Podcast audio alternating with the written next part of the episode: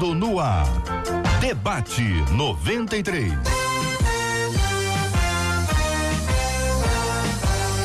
Realização 93 FM. Um oferecimento Pleno News. Notícias de verdade. Apresentação J.R. Vargas. Alô, meu irmão. Alô, minha irmã. Aqui fala J.R. Vargas, estamos de volta. Começando aqui mais uma super edição do nosso debate 93 de hoje, nessa terça-feira, 28 de janeiro de 2020. Dia de festa! Uhul! Marcela Bastos, bom dia. Bom dia, JR. Bom dia aos nossos ouvintes. Já dando tchauzinho pra você que já chegou ao Facebook. Já convidando você para chegar ao Facebook. Você que está acompanhando a gente. De repente ainda está de férias, aproveitando o finalzinho das férias. Corre para ver a gente com imagens. Mas também participa com a gente pelo 968038319 que é o nosso WhatsApp. Pelo WhatsApp, além de você dar a sua opinião no programa de hoje, você manda aniversário do seu pastor, sua pastora sua igreja. A gente quer honrar e orar aqui por você. Ô Marcela Bastos, a nossa câmera já está aberta. Já está aberto. Facebook já está transmitindo o debate 93. Tudinho. Agora, Agora, nesse na exato instante. Exatamente. Então eu quero mandar um abraço para todo mundo que já está nos acompanhando, tá vendo a gente aqui. Que privilégio nosso ter você com a gente aqui na 93 FM e também agora nessa nossa transmissão ao vivo pelo Facebook. Você tem Facebook? Corre lá, Facebook da Rádio 93 FM para conhecer aqui os nossos estúdios da 93, para conhecer a Marcela Bastos, câmera na Marcela, foco na Marcela Bastos e ela agora vai apresentar os nossos queridos debatedores que podem falar. sorrir, dá tchauzinho. Pastora Sabrina, nossa menina da mesa de hoje. Ao lado dela, pastor Açoeiro. Pode falar, tá, gente? Aqui ao meu lado direito, o reverendo Felipe. E ao meu lado esquerdo, pastor Paulo. Muito bem, Marcela Bastos, todo mundo já está aqui a postos, né?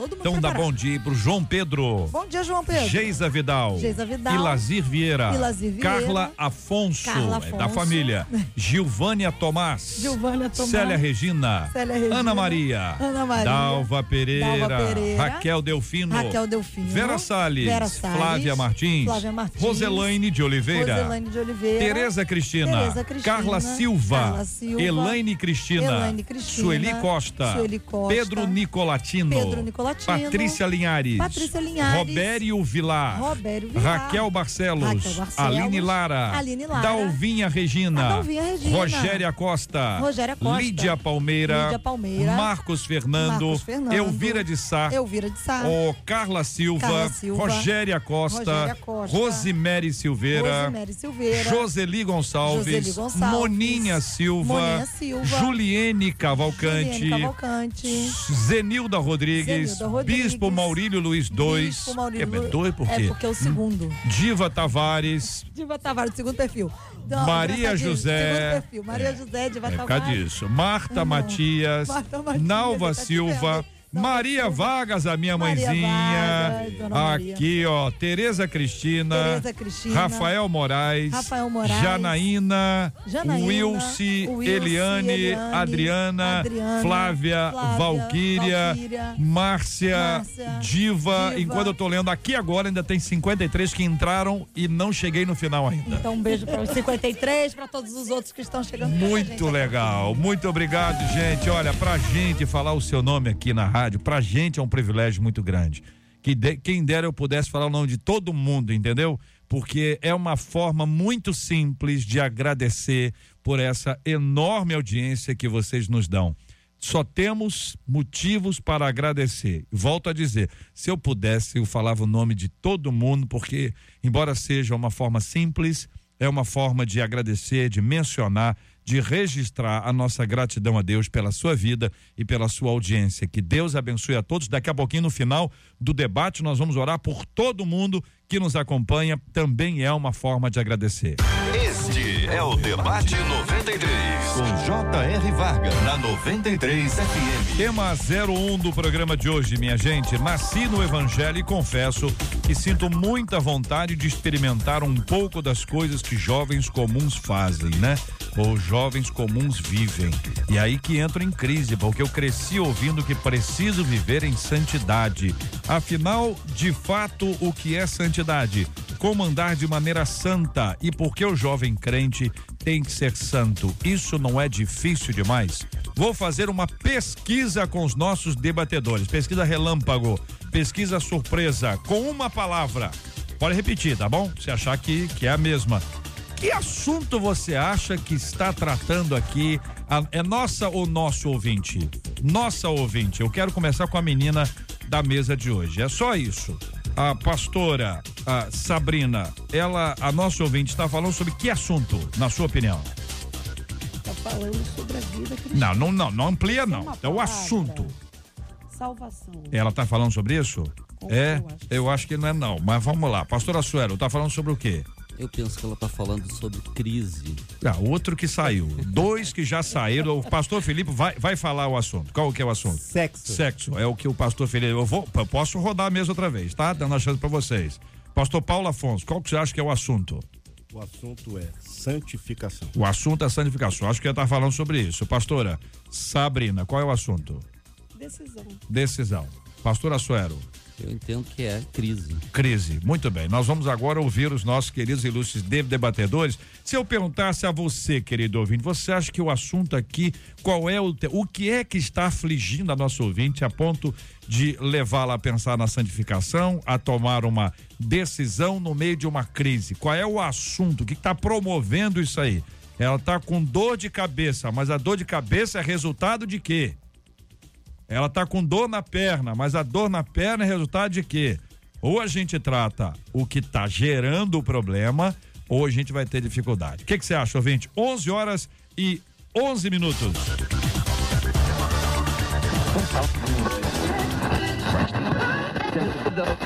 O seu rádio está no Debate 93. Pastora Sabrina, vou começar ouvindo a sua opinião sobre o assunto de hoje. Bom dia agora, bem-vinda. Bom dia, bom dia a todos os pastores da mesa. É uma alegria estar aqui novamente. Bom, a gente tem que começar é, por um assunto, porque eu fui esmiuçando ele. Ela diz que nasceu no Evangelho, mas confessa que sente vontade de experimentar o mundo, né? É, é, é, resumindo, é isso que ela está querendo dizer. E querendo experimentar o que ela nunca experimentou, ela diz uma frase que todo jovem que nasce Ah. Crente diz, que é eu quero ser normal, eu quero ser comum. Eu, como mãe de três, sou experimentada nessa frase. E aí, a gente, se a gente for pegar aqui a questão de 1 João 3,9, e eu preciso trazer à luz da Bíblia essa palavra que ela diz, diz assim: todo aquele que é nascido de Deus, não é nascido no Evangelho, não. Porque tem gente que né, nasce crente, mas não nasce de Deus. Né? Nasce num berço cristão, mas não nasce de Deus.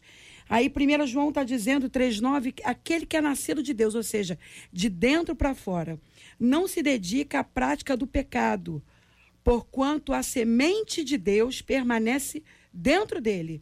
E ele não pode continuar no pecado, pois é nascido de Deus. E eu penso que alguém que diz que quer ser comum, normal, que é- são as palavras que ela usa, e aí você vai no dicionário comum é algo que é normal dentro de um padrão trivial, né? Normal é um adjetivo que qualifica algo como comum, regular dentro dos padrões. Então, na verdade, ela não quer ser comum nem normal, porque o normal respeita, o comum respeita o padrão que é, que é estipulado na vida cotidiana de qualquer pessoa, com embasamento cristão. E aí, ela está dizendo, eu quero ser normal, não. Ela não quer ser normal nem comum. Ela quer ser fora do padrão que ela cresceu, porque ela quer experimentar o mundo. Eu acho que ela tá olhando para fora. Totalmente. Tá na janela. Ela está olhando e Tá está na janelinha. cobiçando exatamente. Olhando para fora. Olhando pra Ah, eu queria aquilo Ah, ali. eu quero fazer aquilo, minha carne se E inclina o pra problema aquilo tá do lado de fora ou dentro dela? Dentro dela. Dentro dela. dentro Suera, é o senhor agora. Bom dia. Bem-vindo, né, meu irmão? Bom dia. É um prazer estar aqui com essa mesa seleta, conhecer os amados pastores aqui presentes. reverendo, e você, JR, mais uma vez poder estar tratando de um tema tão interessante. E eu falo é, com propriedade, porque eu vivi isso. Eu hoje sou pastor há 16 anos, dirijo, é, sou vice-presidente de sete igrejas, né, que é a Igreja Pentecostal Shekinah. Minha igreja é uma igreja muito jovem, por conta da crise que eu vivi no princípio. Eu nasci no Evangelho, meu pai foi um dos fundadores da Assembleia de Deus, criou muitas igrejas dentro da, dessa, né, dentro do, do contexto aqui buscando santidade. E aí os filhos, alguns vieram a sair do Evangelho e eu fui um desses. Então, de dentro da igreja, olhando para fora, por que pode e por que não pode? Questionando essas coisas, eu fui parar no mundo porque tudo era proibido em nome de uma santidade que, na verdade, hoje eu vejo que não era tanta santidade assim. Uhum. Então, por causa dessa crise que se gerou na cabeça desses jovens de 50 anos atrás, 45 anos atrás, não falando a minha idade, uhum. a gente acabou encontrando um caminho. Uhum. Esse paralelo veio trazer para gente Bíblia, palavra de Deus. E aqui a gente encontra o resultado para as nossas crises. Então, como essa menina está olhando para fora, se ela olhar um pouco mais para a Bíblia, ela vai ver que não existe mundo melhor do que o mundo onde ela está vivendo. Uma de nossas ouvintes conta que é, ela quer aproveitar o mundo, não faça isso. Fui criada no Evangelho, sou neta de pastor, tinha tudo para viver o melhor de Deus. Escolhi depois de certa idade viver a vontade da minha carne. Quer um conselho? Resista. Sofri muito isso me trouxe muitas consequências e marcas, e algumas delas são irreversíveis, conta uma de nossas queridas ouvintes. Pastor Felipe Teles, bom dia, bem-vindo, meu irmão. Bom dia, JR, os nossos debatedores aqui, os nossos ouvintes, o pessoal que está nos acompanhando nas lives. É um assunto assim que tem muitos desdobramentos aqui, muito que foi falado aqui, é, já corrobora com isso. Primeiro, porque, de fato, a gente vive nessa, na igreja evangélica brasileira, a gente vive muito a questão do comportamento antes do evangelho. Eu acho que isso é uma coisa importante. Não, não posso saber exatamente como é o coração do nosso ouvinte, mas é que existe muita proibição sem transformação. Existe até um livro norte-americano que vai falar um pouco da sociedade, de como os ministérios de juventude trataram os adolescentes que foram ensinados desde cedo ao que não fazer coisas muito positivas, coisas quase que tenho certeza todo mundo aqui concorda, na questão da, da espera sexual, com a questão até de, de não colar na prova, todas essas coisas. Mas ele formou uma sociedade, uns adolescentes bem comportados, mas longe de Deus. E eu acho que a gente, de alguma maneira, copia um pouco desse modelo. A proibição vem antes da transformação o evangelho vindo antes das consequências do evangelho, né? Quando a pessoa é transformada por Deus, ela é salva, ela ama Jesus, Jesus é o centro da sua vida, essas coisas vêm como essa consequência, vem entre aspas naturalmente ou sobrenaturalmente na nossa vida. Acho que hoje se implica muito com a questão do comportamento. E eu acho que essa é uma matriz perigosa porque os jovens chegam uma hora que eles, como só tem o comportamento a que se agarrar, na igreja eu não posso fazer isso, me dizem que eu não posso fazer aquilo, não posso fazer aquilo, tem uma hora que de repente, ué, por que não? E, a, e esse questionamento não é nem só de ordem racional, JR. Ele é de uma ordem espiritual, porque na verdade muitas vezes o coração não está transformado. Ele é apresentado para uma moral bonita, lindíssima, mas que ela não se sustenta sem Jesus. Por isso eu acho que a primeira coisa que precisa ser lembrada é disso. Jesus é o centro da minha vida, Jesus é, é, é aquilo que é mais importante para mim. Essas coisas vêm como consequência. Numa luta, eu não tenho dúvida nenhuma, JR. Lutas que os jovens passam de um jeito e que aqueles que não são mais tão jovens veem nessas coisas alguma coisa talvez um pouco mais ultrapassada. Depois dos 40, 50 anos, a gente olha para algumas coisas e fala assim, cara, isso nem me atrai tanto. Outras coisas já me atraem mais. E essa luta continua. Mas o centro do evangelho é importante. Mas dentro desse assunto, até com que o, o pastor Assuero falou aqui, tem a questão também das proibições, que tem muito mais a ver com os usos e costumes da igreja do que com o que a Bíblia realmente fala. Com os excessos. E aí você tem duas coisas. O cara é ensinado a que, que o comportamento ele tem que ser correto. Mais do que ensinar a respeito do amor a Jesus. E dentro desse comportamento tem que ser correto, existem coisas que a gente olha e fala assim, cara, não necessariamente é assim. crente pode ir à praia? Eu não vou nem entrar em todas as discussões sobre isso, porque eu acho que senão a gente abriria uma porta muito grande, até porque somos, temos pensamentos talvez um pouco diferentes aqui. Não sei. Crente pode ir à praia? Pode, mas tem uma igreja aí que proíbe. E o cara tá louco pra ir pra praia, achando que aquilo é ir pro mundo, quando na verdade ele tá indo lá para desfrutar da criação de Deus. Jesus foi pra praia. Exatamente. E outras coisas que eu falei, eu não quero trazer os exemplos aqui, porque eu acho que isso pode demandar até mais discussão. Mas tem coisas que às vezes estão proibidas pela igreja que na verdade não são proibidas por Jesus. E aí você tem uma, uma juventude, às vezes apaixonada por um mundo que nem é tão mundo assim. Ou apaixonado por um mundo porque na verdade foi ensinado a um comportamento correto e não o amor a Jesus. Pastor Paulo Afonso Generoso, bom dia, pastor. Bom dia, JR. Tudo tranquilo? Graças Queremos a Deus. ouvi-lo feliz sobre rever assunto. em 2020. Alegria minha, meu irmão. É, muito, muito grande. de rever você e essa equipe abençoada aqui. JR, eu vou transitar por um viés completamente é, diametralmente oposto ao que nós já ouvimos, inclusive a- o caso da nossa querida pastora. Mas os nossos colegas, como o nosso pastor e o jovem, falou sobre proibições de igreja, etc. Tal. Eu vou caminhar por um outro viés. Eu, eu me converti aos 16 anos. Aos 16 anos. Aos 14 anos, Deus começou a falar comigo. Aos 16 anos, eu me converti sem que alguém me levasse para a igreja. Eu fui. Levantei minha mão para Jesus, como era costume. Me converti no dia 28 de julho de 68, me batizei nas águas. 10 de agosto de 68, fui batizado com o Espírito Santo. Estou servindo Jesus até hoje. Toda a minha juventude eu ofereci para Deus. Dei para Deus todos os meus desejos, todas as minhas vontades, todos os meus sentimentos. Me envolvi com oração, com prega- pregação, evangelização, e Deus então começou a me abençoar. Ao final deste ano, eu pude agradecer a Deus, porque sou um homem abençoado.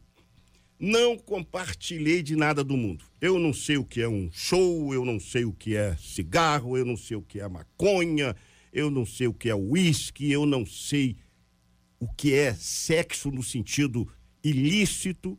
Eu vivi uma vida com Deus. Ora, eu não sou exemplo para ninguém, mas se a gente pegar a Bíblia, a Bíblia vai dizer lá em 1 de João capítulo 2, versículo 14, 15, 16, quando diz, jovens, eu vos escrevi porque sois fortes, a palavra de Deus habita em vós e já vencestes o maligno. Não ameis o mundo.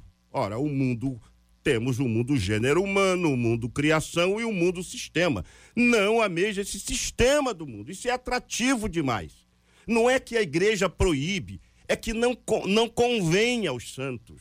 Não convém a gente viver num ambiente que não vai me trazer edificação. Salmo 1 é, é bom que os jovens entendam que, às vezes, estar junto com essa juventude corrompida pelo pecado, me- mergulhada nas drogas, na prostituição, ele vai se contaminar. Então, o jovem, você pega na Bíblia Daniel, você pega na Bíblia José, você vai pegar na Bíblia Timóteo, vai pegar tantos jovens que viveram para Deus. Então, se a gente não acreditar nisso, a gente está dizendo assim: o evangelho não tem poder.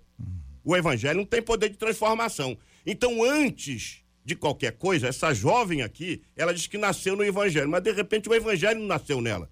Porque se nascesse nela, ela não tem esse apetite carnal, esse desejo, porque dentro de nós, até agora, guerreia dentro de nós os desejos da carne e, os de- e, eh, o- as coisas de Deus. nem- A gente tem uma guerra dentro de nós, tem uma crise, pelo menos comigo. Então o que, que eu faço? Eu tenho base para vencer esses desejos, esses apetites, esses impulsos, porque eu acreditei, criei em Jesus como meu Salvador. E se eu criei em Jesus, nasci de novo. Então a Bíblia vai dizer que quem ama o mundo, o amor do Pai não está nele. Então, a partir do momento em que a gente parar de filosofar em relação a uma série de questões de que os jovens precisam de liberdade, os jovens só precisam de uma coisa: de Jesus na sua vida e ponto final. Jesus transforma. Ele fez isso comigo e com tantos outros jovens que acredito que estão hoje aí para dar o seu testemunho. vamos ouvir todo mundo outra vez. Esse é o nosso objetivo aqui. Agora, eu só queria pedir que vocês entendessem essa ouvinte da seguinte forma. Imagine bem se fosse criado um chipzinho, chipzinho normal desse aí, e que o seu pensamento de vocês quatro e dos ouvintes e meu e nosso aqui no estúdio, ele fosse ouvido por mais gente, o pensamento. Só o pensamento. Não é a câmera para mostrar a ação não, só o pensamento. E eu queria que vocês ouvissem essa ouvinte como se ela estivesse contando exatamente isso. O pensamento dela. Aquelas coisas que, que, que eventualmente chega, a gente não faz. A gente disse, não, não vou, não faz. Deus me livre. Senhor, me livra disso aqui, tem misericórdia e foge, sabe? É, Mas leia isso aqui como se fosse a tradução do pensamento dela. Aquilo que ela está compartilhando é o que a gente aqui, todos nós, vivemos as nossas lutas e as enfrentamos. Uma das maneiras dela enfrentar é compartilhar. É como se ela estivesse pedindo ajuda. E é o que está sendo feito. Tá bom? Só para a gente poder pontuar isso aí. Ótimo. Microfones abertos. Quatro microfones. Não tem ordem, não, hein? Acabou a ordem. ordem ótimo. foi só no, no começo. Ótima aí, colocação, porque realmente o que eu coloquei antes foi no sentido muito mais geral em relação à, à, juventude evangélica brasileira. E agora eu quero falar a nossa ouvinte e a sua crise. Porque, de fato, é, essa é uma crise, como eu falei, eu na minha idade, talvez não tenha as mesmas crises que ela na sua juventude, mas tem outras também que, enfim, não cabe aqui falar, converso com amigos próximos, mas que se tivesse um chip, realmente seria vergonhoso alguns dos meus pensamentos, infelizmente. Sou pecador. Mas o que, uh, colocando aquilo que eu botei como diagnóstico da juventude, falando para ela, é que, na verdade, para ela não ficar em primeiro lugar, em primeiro lugar, tão preocupada com a questão do comportamento mas se voltar para Jesus. O que, que ele, Jesus faz na, na, nossa vida? Ele faz uma transformação de, de afetos, de emoções na gente. Ele não diz assim apenas, ó, não vá para o mundo. Não apenas, não apenas diz isso, mas ele faz a gente se encantar de uma maneira tão maravilhosa com ele que aquelas coisas elas deixam de estar fazendo sentido para gente é a questão aí estar se aproximando da hora do almoço, né? Depois que a gente come uma bela refeição, a gente de repente apresenta uma coisa que talvez seja um pouco mais calórica, que não faça tão bem pra gente, a gente fala assim, pô, agora é fácil dizer não para isso porque a gente já está satisfeito. E essa mesma analogia que eu faço em relação a Jesus, não é apenas o dizer não para aquilo, mas estar tão satisfeito com o evangelho, tão satisfeito nessa busca desse Jesus que sacia a nossa alma. Agostinho tem aquela das suas frases mais célebres que diz que o nosso coração anda inquieto até encontrar-se com ti, até encontrar-se com Deus. E é isso. Ela encontrar nesse coração dela inquieto, desejoso para ir para essas coisas erradas, a satisfação em Jesus, que se dá aí sim na oração, na leitura da palavra, no derramar tudo diante de Deus e ver de dentro para fora esses desejos, meu ouvinte, sendo meu ouvinte, sendo transformado para que isso pare de fazer tanto sentido para ela. A santificação é assim. Eu penso assim, Estou até aqui com dois pastores da nossa igreja lá.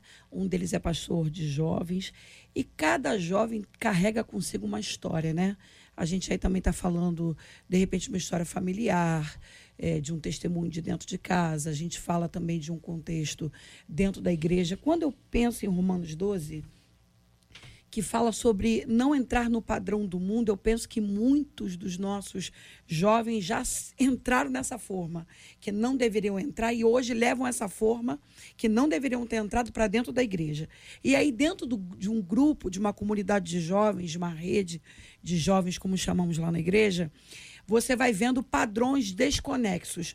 Umas que uns jovens, umas jovens que você vê, uh, muitos que são sedentos, é daquela geração derramado, que busca, que ora, e outros que querem sempre estar bonitos, mas que carregam consigo e não querem abrir mão para reparar o altar, porque a questão do jovem hoje, eu, como eu falei que eu tenho três filhos, eu falo, tem até um jovem lá muito engraçado, ele é sedento. Se ele estiver me ouvindo, eu quero até mandar um beijo para ele, Fabrício.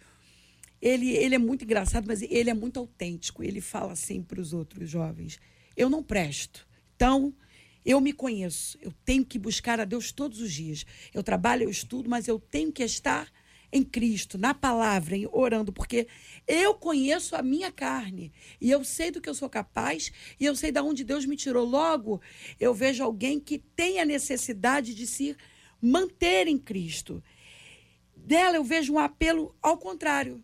ela está na igreja, está inserida num local cristão, mas não sente a necessidade de estar em Cristo. Ela sente a necessidade de falar: eu posso botar um pezinho lá fora, eu posso provar é, um pouquinho. E eu quero só deixar aqui para essa jovem que está nos ouvindo, ou essa ouvinte que nos mandou. Segunda Crônicas 29 vai falar de um rei jovem, Ezequias. Ele não tinha referência na sua casa. E quando ele começou a reinar, a primeira coisa que ele fez, segundo a Crônicas 29, foi reparar as portas do templo. Portas do templo hoje na Nova Aliança somos nós, né? E porta a gente fala de acesso. Ele foi reparar as portas do templo, consertá-las antes de fazer qualquer coisa. E em seguida ele chama os levitas, os sacerdotes, e ele fala assim: vamos nos santificar primeiramente para depois santificar o templo. Eu penso que essa é uma necessidade. Ezequias não tinha exemplo dentro de casa, porque seu pai tinha sido um rei mau. Né? Ele pegou como exemplo copiar Davi. Então, eu penso que ele tomou uma decisão. Eu tenho que consertar algo que está estragado que eu não tenho referência, mas eu sei o que eu faço para estar na presença de Deus. Eu penso que essa jovem precisa de reparos internos. Não é religião, não é de repente o grupo da igreja, se a igreja é muito liberal ou muito fechada, mas se, se trata de uma sede interna. E essa sede, no momento, não está sendo por buscar a presença. Tudo bem. Deixa eu só trazer mais uma, uma, um questionamento aqui para a gente ir avançando. Acho que nós estamos todos de acordo que a santificação é o caminho. Eu não ouvi ninguém aqui resistindo a essa fala. Eu tô certo ou tô errado? Certo. Claro. Muito bem. A gente tem aqui a, a, a ideia de que a santificação ela tem uma, uma ação por duas fontes. Você tem uma fonte que é a ação do Espírito Santo, por isso ele é santo. O Espírito Santo é quem nos santifica. E por conta da ação dele, nós também temos uma participação no processo da santificação. Correto? Nós buscamos a Deus, sem a santificação ninguém verá o Senhor. Existem várias declarações santificai-vos, santificai-vos, ou seja, existe uma ação humana quando a gente separa, a gente abre mão, a gente, sabe, a gente quer, quer distância daquilo que, que desagrada decisão. a Deus.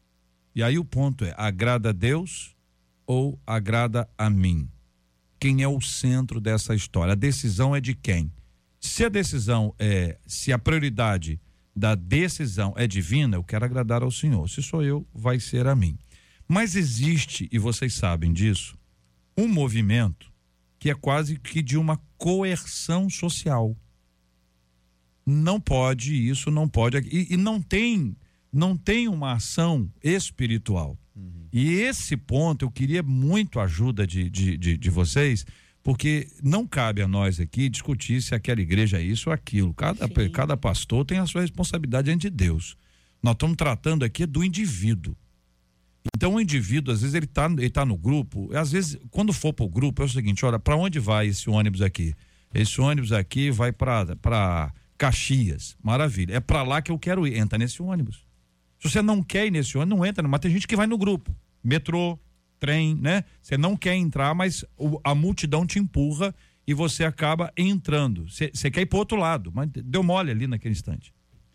Esse movimento social, que é coletivo, pode encaminhar as pessoas. Se é um lugar bom, que bom que te levou para um lugar bom. Que bom. Se é para um lugar ruim, tá complicado. A lógica é o seguinte: o, o indivíduo que vai para o lugar bom, pressionado pelo grupo, ele vai para o lugar ruim, pressionado pelo grupo. Por quê? Porque ele não, não entendeu ainda o processo, não foi apresentado a ele o evangelho. O perigo da pessoa que não tem um conhecimento eh, do evangelho é que, da mesma forma que você chama para ir ao acampamento, ele vai. Você chama para ir à conferência, ele vai. Chama para o baile funk, ele também vai. Porque o negócio dele é, é ir, é, é o grupo. Ele é conduzido pelo grupo. E a gente precisa ter esse evangelho. Então, esse processo que é a diferença de- de- desse adestramento social e de uma ação espiritual, que vai lá de dentro para fora no coração do indivíduo e muda a vida dele, esse evangelho. É claro que até lá, até chegar nesse ponto, quanto melhor o, o engajamento e, e o envolvimento dele naquilo que vai ser bênção, melhor. Mas a pergunta é: nesses casos, como desenvolver uma prática de conversa, de diálogo, de discipulado, é culto, é, é mensagem, é o que, que é que deve ser feito para que uma pessoa de qualquer idade que esteja olhando para fora, tá dentro, só pode olhar para fora quem tá dentro.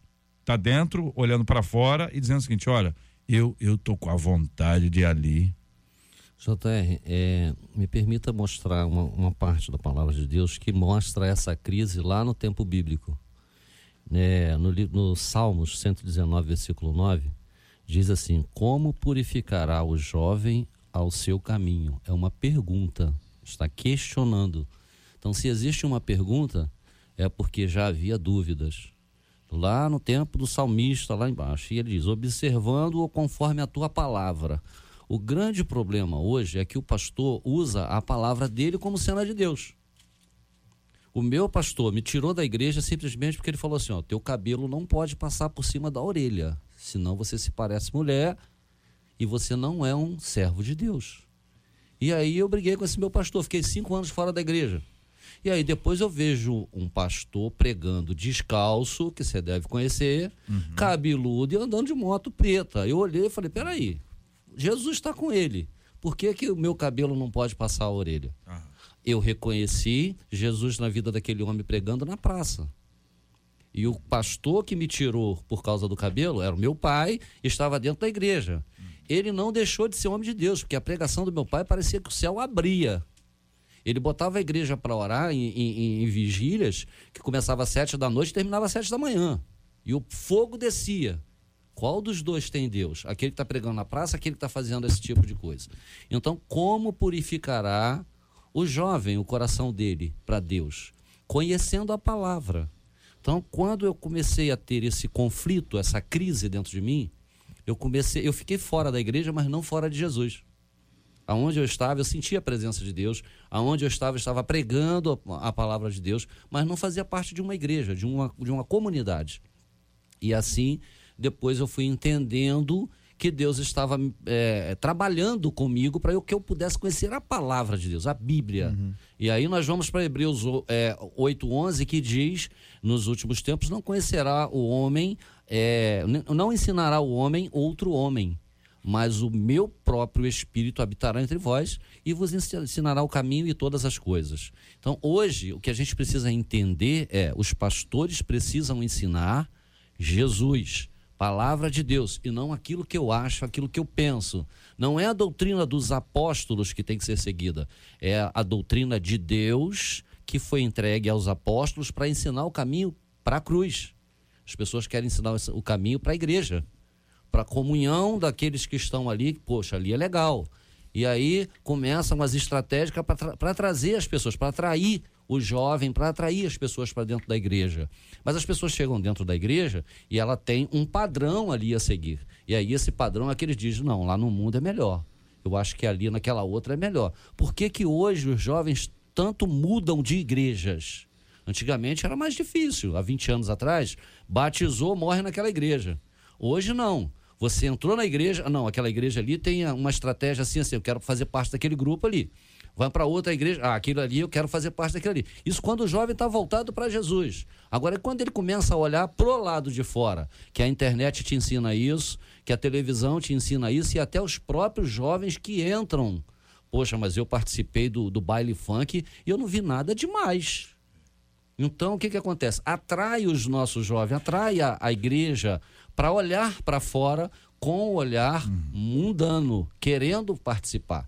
Então, o que, que eu oriento a essa nossa ouvinte? Para que ela olhe para dentro da palavra de Deus, busque as respostas delas em Deus, em Jesus Cristo, no Espírito Santo, que ela vai ter essas respostas dela. É melhor aprender com os erros dos outros. É, minha irmã, eu acho que é isso aí, complementando, encha-se de Deus.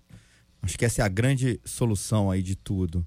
Encha-se de Deus e da sua palavra para fazer diferenciação, até como o pastor falou, do que, que é, é uma questão de uma doutrina dos homens, do que é doutrina de Deus, né? Do que, que a palavra de Deus de fato te ensina a amar e a odiar, e ou que o homem ensina a amar e a odiar. Porque a gente fala, inclusive, das proibições, que nem sempre são proibições, mas há também permissões ensinadas que nem sempre são permissões é, é, que a Bíblia permite. Isso vale para o sim ou pelo não. Mas o fato é que um coração cheio de Deus expulsa essa água suja.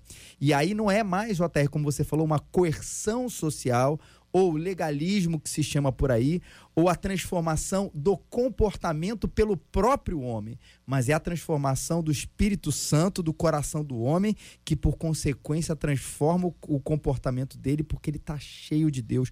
Busca a Deus, minha irmã, ora muito, participe de grupos que amem a Jesus, de que busquem essa santificação, de que busquem essa palavra, que você vai ver que um coração cheio vai olhar para essas coisas do mundo que são horríveis vai falar assim, cara, de fato eu tenho uma coisa muito melhor, muito mais atraente, muito mais bonita que a vida com Deus. JR, é, eu estou vendo que é, automaticamente é, foi levado uma que, levantada uma questão de que, e uma questão, inclusive, que não está no, no, no, no tema, né? não está aqui na, na carta dessa ouvinte, do e-mail dessa ouvinte, porque aqui não se está falando que pastor proíbe, que a igreja proíbe, não está falando isso aqui. Aqui está falando, pelo menos tem duas palavras aqui, santidade, uma palavra santo e uma palavra santa. Aqui está falando uma pessoa que está em crise consigo mesmo, com relação ao mundo e ao evangelho. E a Bíblia foi bem lido aqui pelo pastor, o versículo 9, que já estava aqui na ponta da agulha para me ler, como purificará o mancebo o seu caminho. Mas mais adiante, no versículo 105, vai dizer assim: lâmpada para os meus pés é a tua palavra e luz para o meu caminho. Então, o que o jovem precisa fazer, seja essa, essa pessoa aqui que escreveu, com todos os demais, precisa se voltar para a palavra. Porque se a gente ficar discutindo o que é proibir, o que não é proibir, isso não vai somar nada para a vida cristã.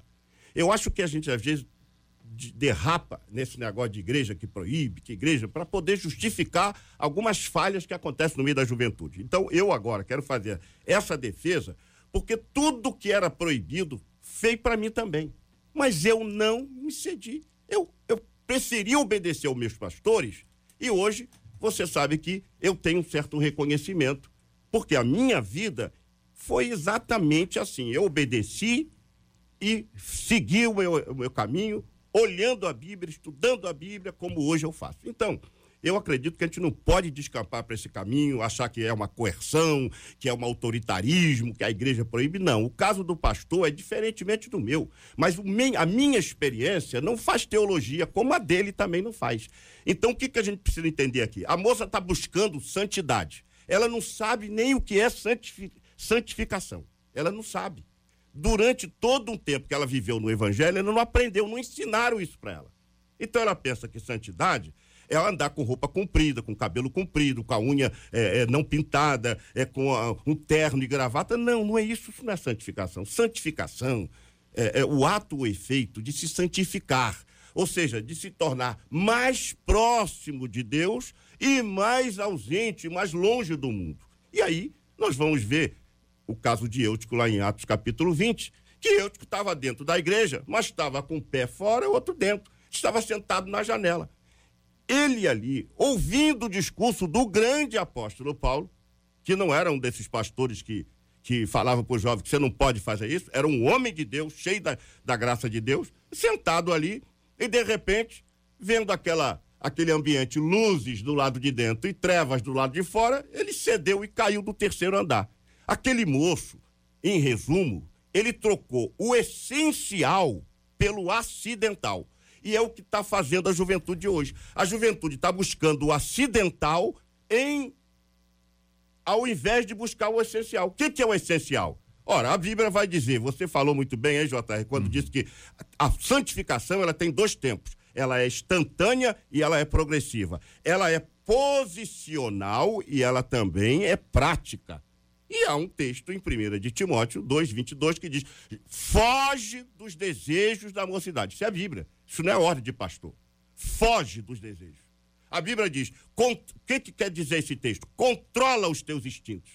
Você sabe que nós temos sexo, a fome, são instintos básicos, e nós somos impulsionados, e aí entra na nossa memória pelo que, pelo que vemos. É a chamada percepção seletiva. A gente absorve tudo que o mundo está trazendo para nós, daqui a pouco nós ficamos fracos. Aí não adianta culpar o pastor, não adianta culpar a igreja, porque o jovem pode estar é, dentro da igreja mais liberal e não ser crente. Posso dar, só dar uma luz para esse pode. texto? É, eu também separei Salmo 119, que eu acho que seria todos nós aqui o óbvio dentro também dessa questão.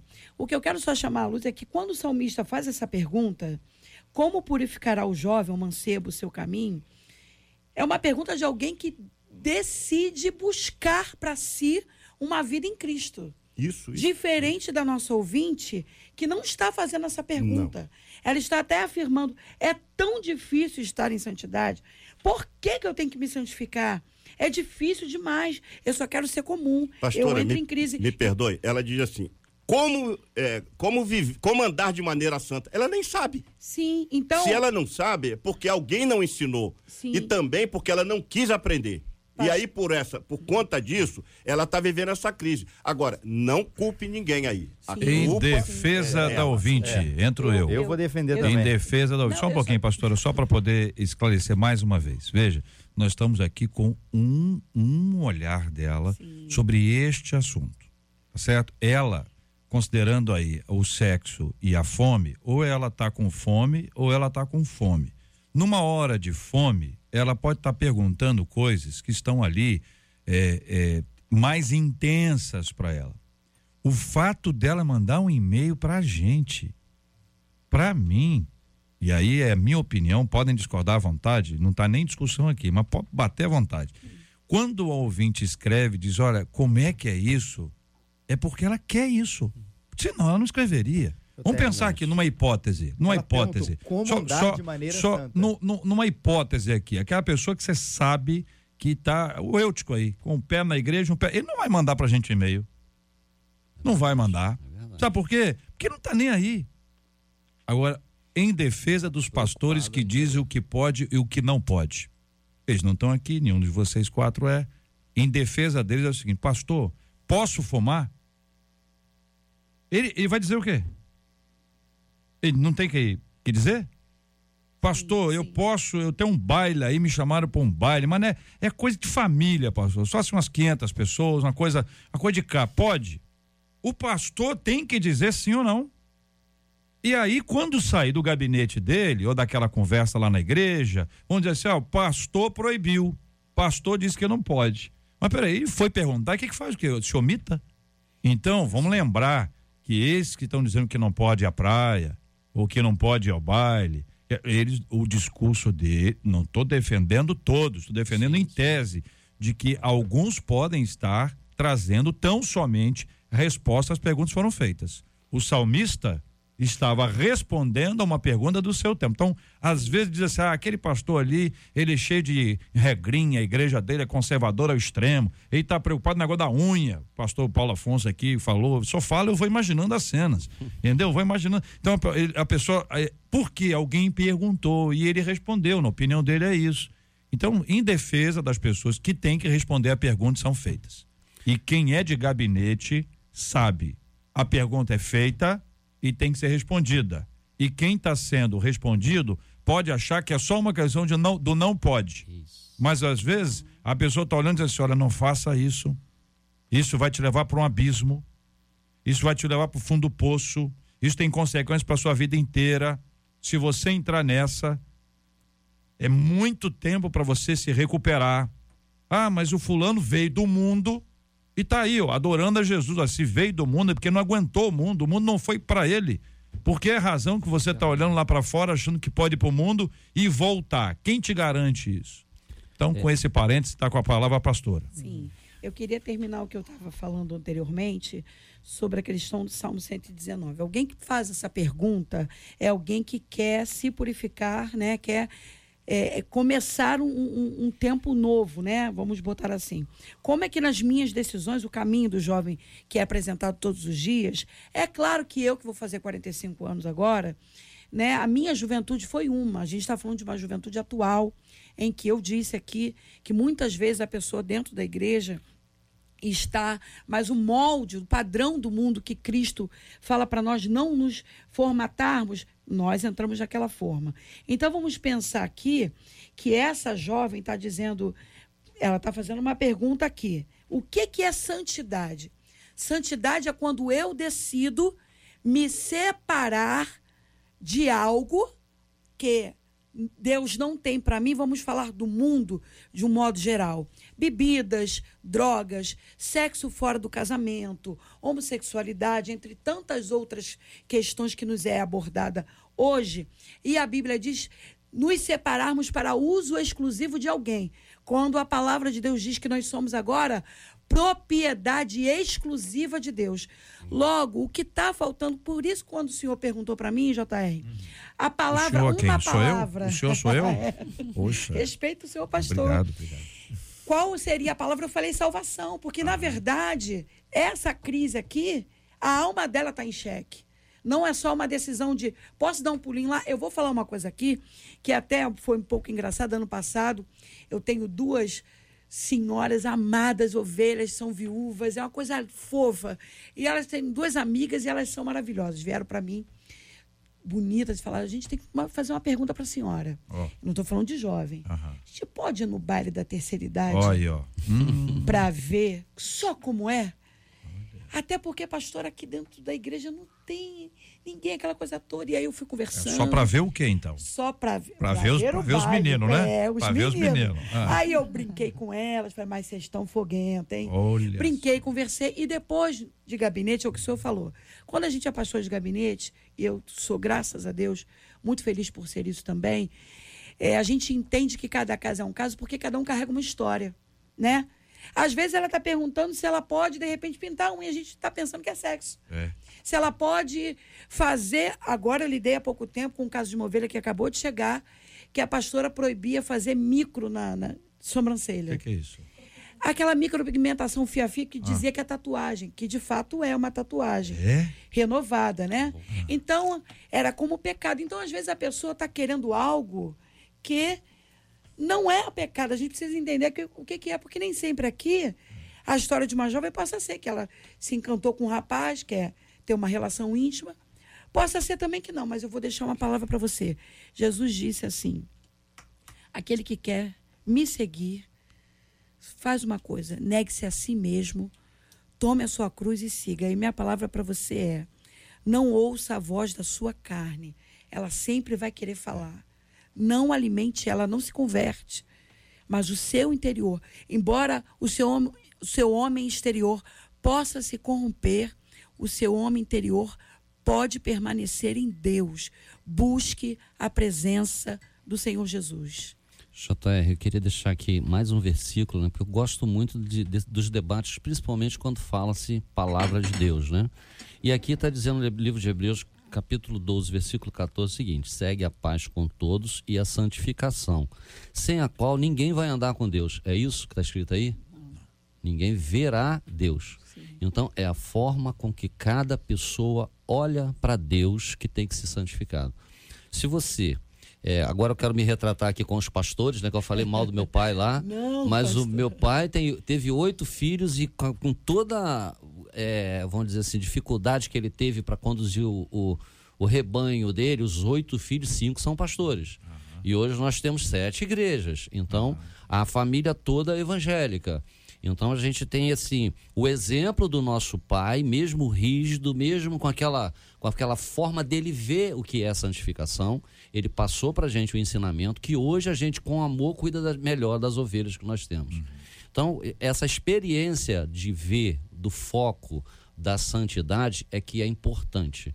Nós temos que trazer exemplos como eu tenho uma filha de 30 anos, é, a Sueli, que nós já chamamos de pastora, está lá, tá lá no Espírito Santo.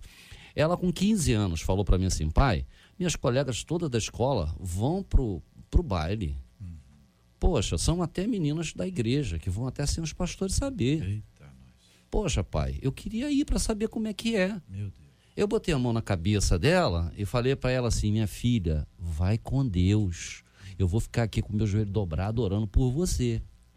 Ela foi nessa, nesse determinado baile. Ela não conseguiu ficar meia hora lá dentro. Ela saiu e falou: pai, aquilo ali é a porta do inferno. Imagine lá dentro. Eu não quero nem ver mais esse troço. Se tornou uma ministra do Evangelho. Hoje ela dirige o Ministério de Louvor da nossa igreja uma jovem linda que só fala de Jesus. Ou seja, ela estava com os olhos dela do lado de fora. Mas o pastor que estava cuidando dela estava lá, Senhor, tem misericórdia dessa vida. Mostra para ela o que é a realidade lá fora. E Deus mostrou. E graças a Deus ela está bem. Então, eu quero aqui me retratar. A crise existe desde o momento em que você conhece, vê o outro lado. Teu, Pastor, teu olhar vai para o outro lado. Eu diria para o senhor o seguinte, que a fala do senhor em relação ao seu pai não foi uma fala, na minha opinião, que trouxe nenhum tipo de demérito para a ação do seu pai. Sim, Pelo sim, contrário, sim. quando um Honrosa. pai vê o cabelo do filho. Ele está acompanhando esse menino. Existem pais que não veem. Não vê. Exatamente. Não veio. Não vê. Então, exagerou? Era uma coisa da época. O exagero dele nesse, nesse assunto aí era uma coisa da época, né? Que é tão, é tão difícil, isso é muito complicado a gente avaliar assim, o que era para aquela época, o que é hoje, né? É, instrumentos que nós temos, que nós utilizamos hoje, que não eram utilizados. Enfim, mas essa é uma palavra de, de honra também ao seu Sim, pai. sim. Sem dúvida. E JR, entrando aí naquele seu parêntese, Ah. eu vejo isso aqui como uma- um confessionário praticamente. Que quando a nossa ouvinte ela escreve, como você falou, é porque ela deseja saber e deseja, no final de tudo, que alguém ajude ela a passar por aquela crise. Se isso não fosse uma crise, ela simplesmente assim, cara, eu quero ir sair da igreja, eu, Eu quero ir vou, para fora do mundo. Eu vou escrever e-mail para rádio, para pastor, para ouvir o que as pessoas têm para dizer. É porque existe alguma coisa dentro dela que diz, eu quero ir, e existe alguma coisa dentro dela, eu não quero, mas eu tenho quase Não certeza vá. que isso tá, não vá. Não vá. Que é a crise de todos nós. Alguns travam essa crise mais intensamente na área da sexualidade, outros tratam na área da avareza, outros tratam na área da, da inveja, outros tratam na área de diversos pecados, né? Ou tipos de pecado, ou consequências do pecado, que, enfim, aí vem da individualidade de cada um. Por isso que eu acho que realmente a sua palavra foi importante nessa defesa por causa desse confessionário. Porque, afinal, creio que se ela deseja a pergunta, né? Como andar de maneira santa, é porque ela quer. Agora, também acho uma coisa importante aí, também acho que a palavra do pastor Assuero não foi uniforme nenhum demérito ao seu pai, é, a gente é fruto do nosso tempo. Mas essas diferenciações, elas são importantes do que da questão do que a- às vezes o, a, a religião ou a igreja proíbe e o evangelho não desde o tempo de Jesus.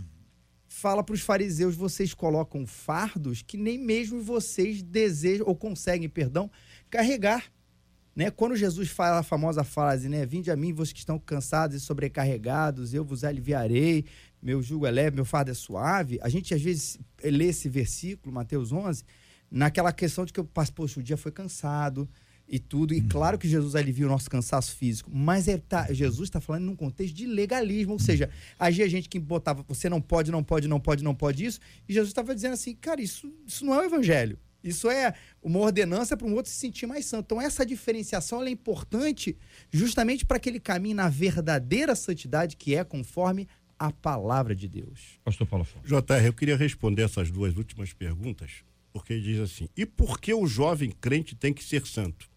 Simplesmente, entre aspas, porque a Bíblia diz que você tem que ser santo. E não é porque você é jovem, porque você creu em Jesus. Se você creu em Jesus, tem que viver. Se você não creu, obviamente que não vai viver. Mas se você creu em Jesus, tem que viver uma vida santa. Porque sem santificação ninguém verá ao Senhor. E aí, se eu pegar aqui grandes teólogos, eles vão colocar isso além da visão, vão acima disso. É estar com Deus re- realmente. E a última pergunta é: isso não é difícil demais? É claro que é difícil. Você acha que José do Egito, com 17 anos, quando saiu lá daquela, daquela prisão lá que foi seduzido por aquela mulher, você pensa que foi fácil ele resistir àquilo? Mas ele venceu. Ele resistiu. Você pega Davi, o tantos outros que, ti- que recebeu toda uma descarga negativa, você não tem como enfrentar esse Golias. E ele chegou, apresentou o seu, a sua história e conseguiu vencer o Golias. Então, não é fácil. Agora, se a gente não, não, não lutar também, fazendo a nossa parte para vencer os nossos instintos, os nossos desejos, aí, JR, pode ser pastor com 100 anos, vai se desviar. Muito bem, eu quero lembrar aqui algumas palavras dos nossos ouvintes, um deles dizendo, você é pastor, mas tem muito jovem que foi autorizado pelos pais, aí ó, o baile nunca mais voltou. É fato, né, pastor sim. Pode acontecer isso aqui, a gente sabe o quanto isso aqui é com- complexo, mas graças a Deus que houve aí uma conexão Tem muitos que estão espiritual. na igreja que nunca entrou. É, né? é, é, isso é, é muito importante a gente com- compartilhar. Outro ouvinte dizendo que quem tem temor a Deus não consegue frequentar certos lugares. O Espírito Santo também o incomoda.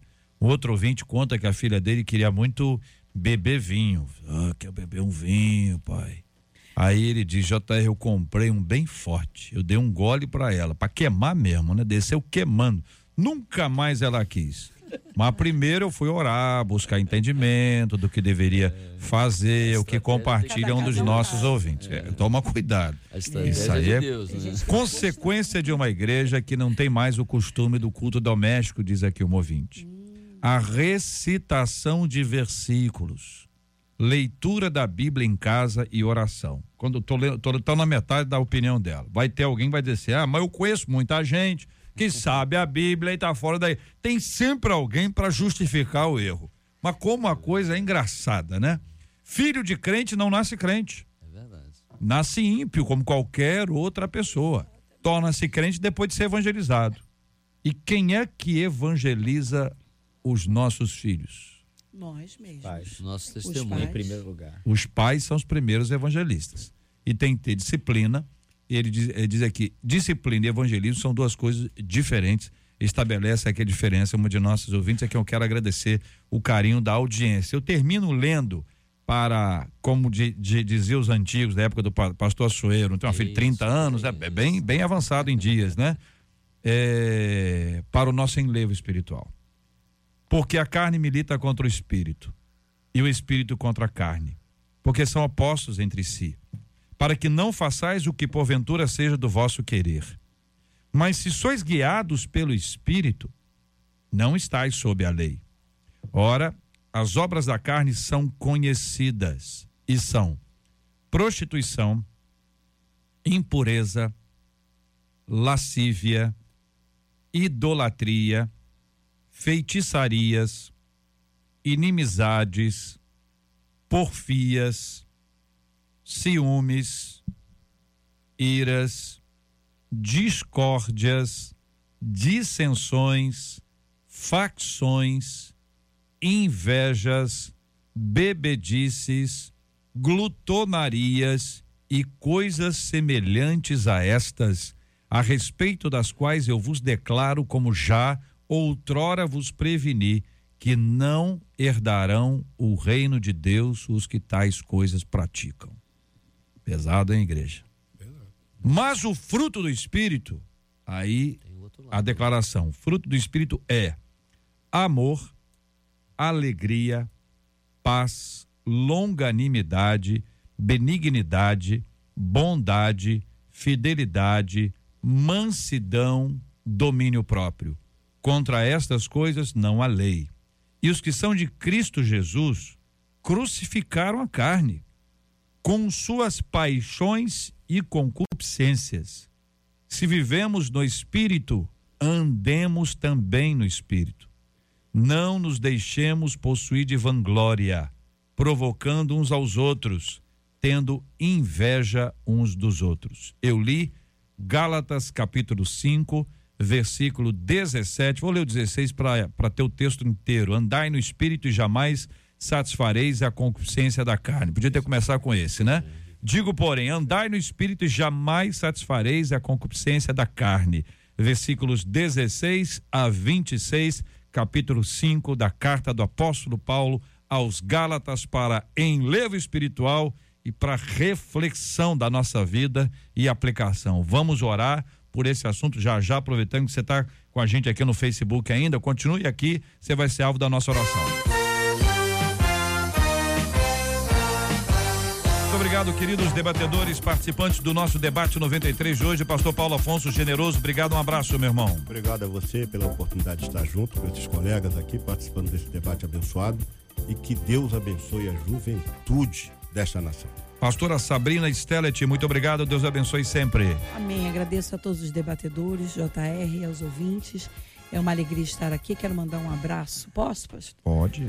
Para o meu marido e meus filhos que estão na estrada agora indo para BH para fazer a obra do reino mesmo nas férias. Deus é bom demais aos meus pastores auxiliares que vieram comigo hoje guardando a minha vida e a todos que estão nos ouvindo que Deus abençoe e traga luz através da palavra de Deus para o seu coração. Reverendo Felipe Teres, obrigado, um abraço, meu irmão. Abraço, JR, os nossos debatedores aqui. Foi muito bom a gente poder discutir esse tema tão importante.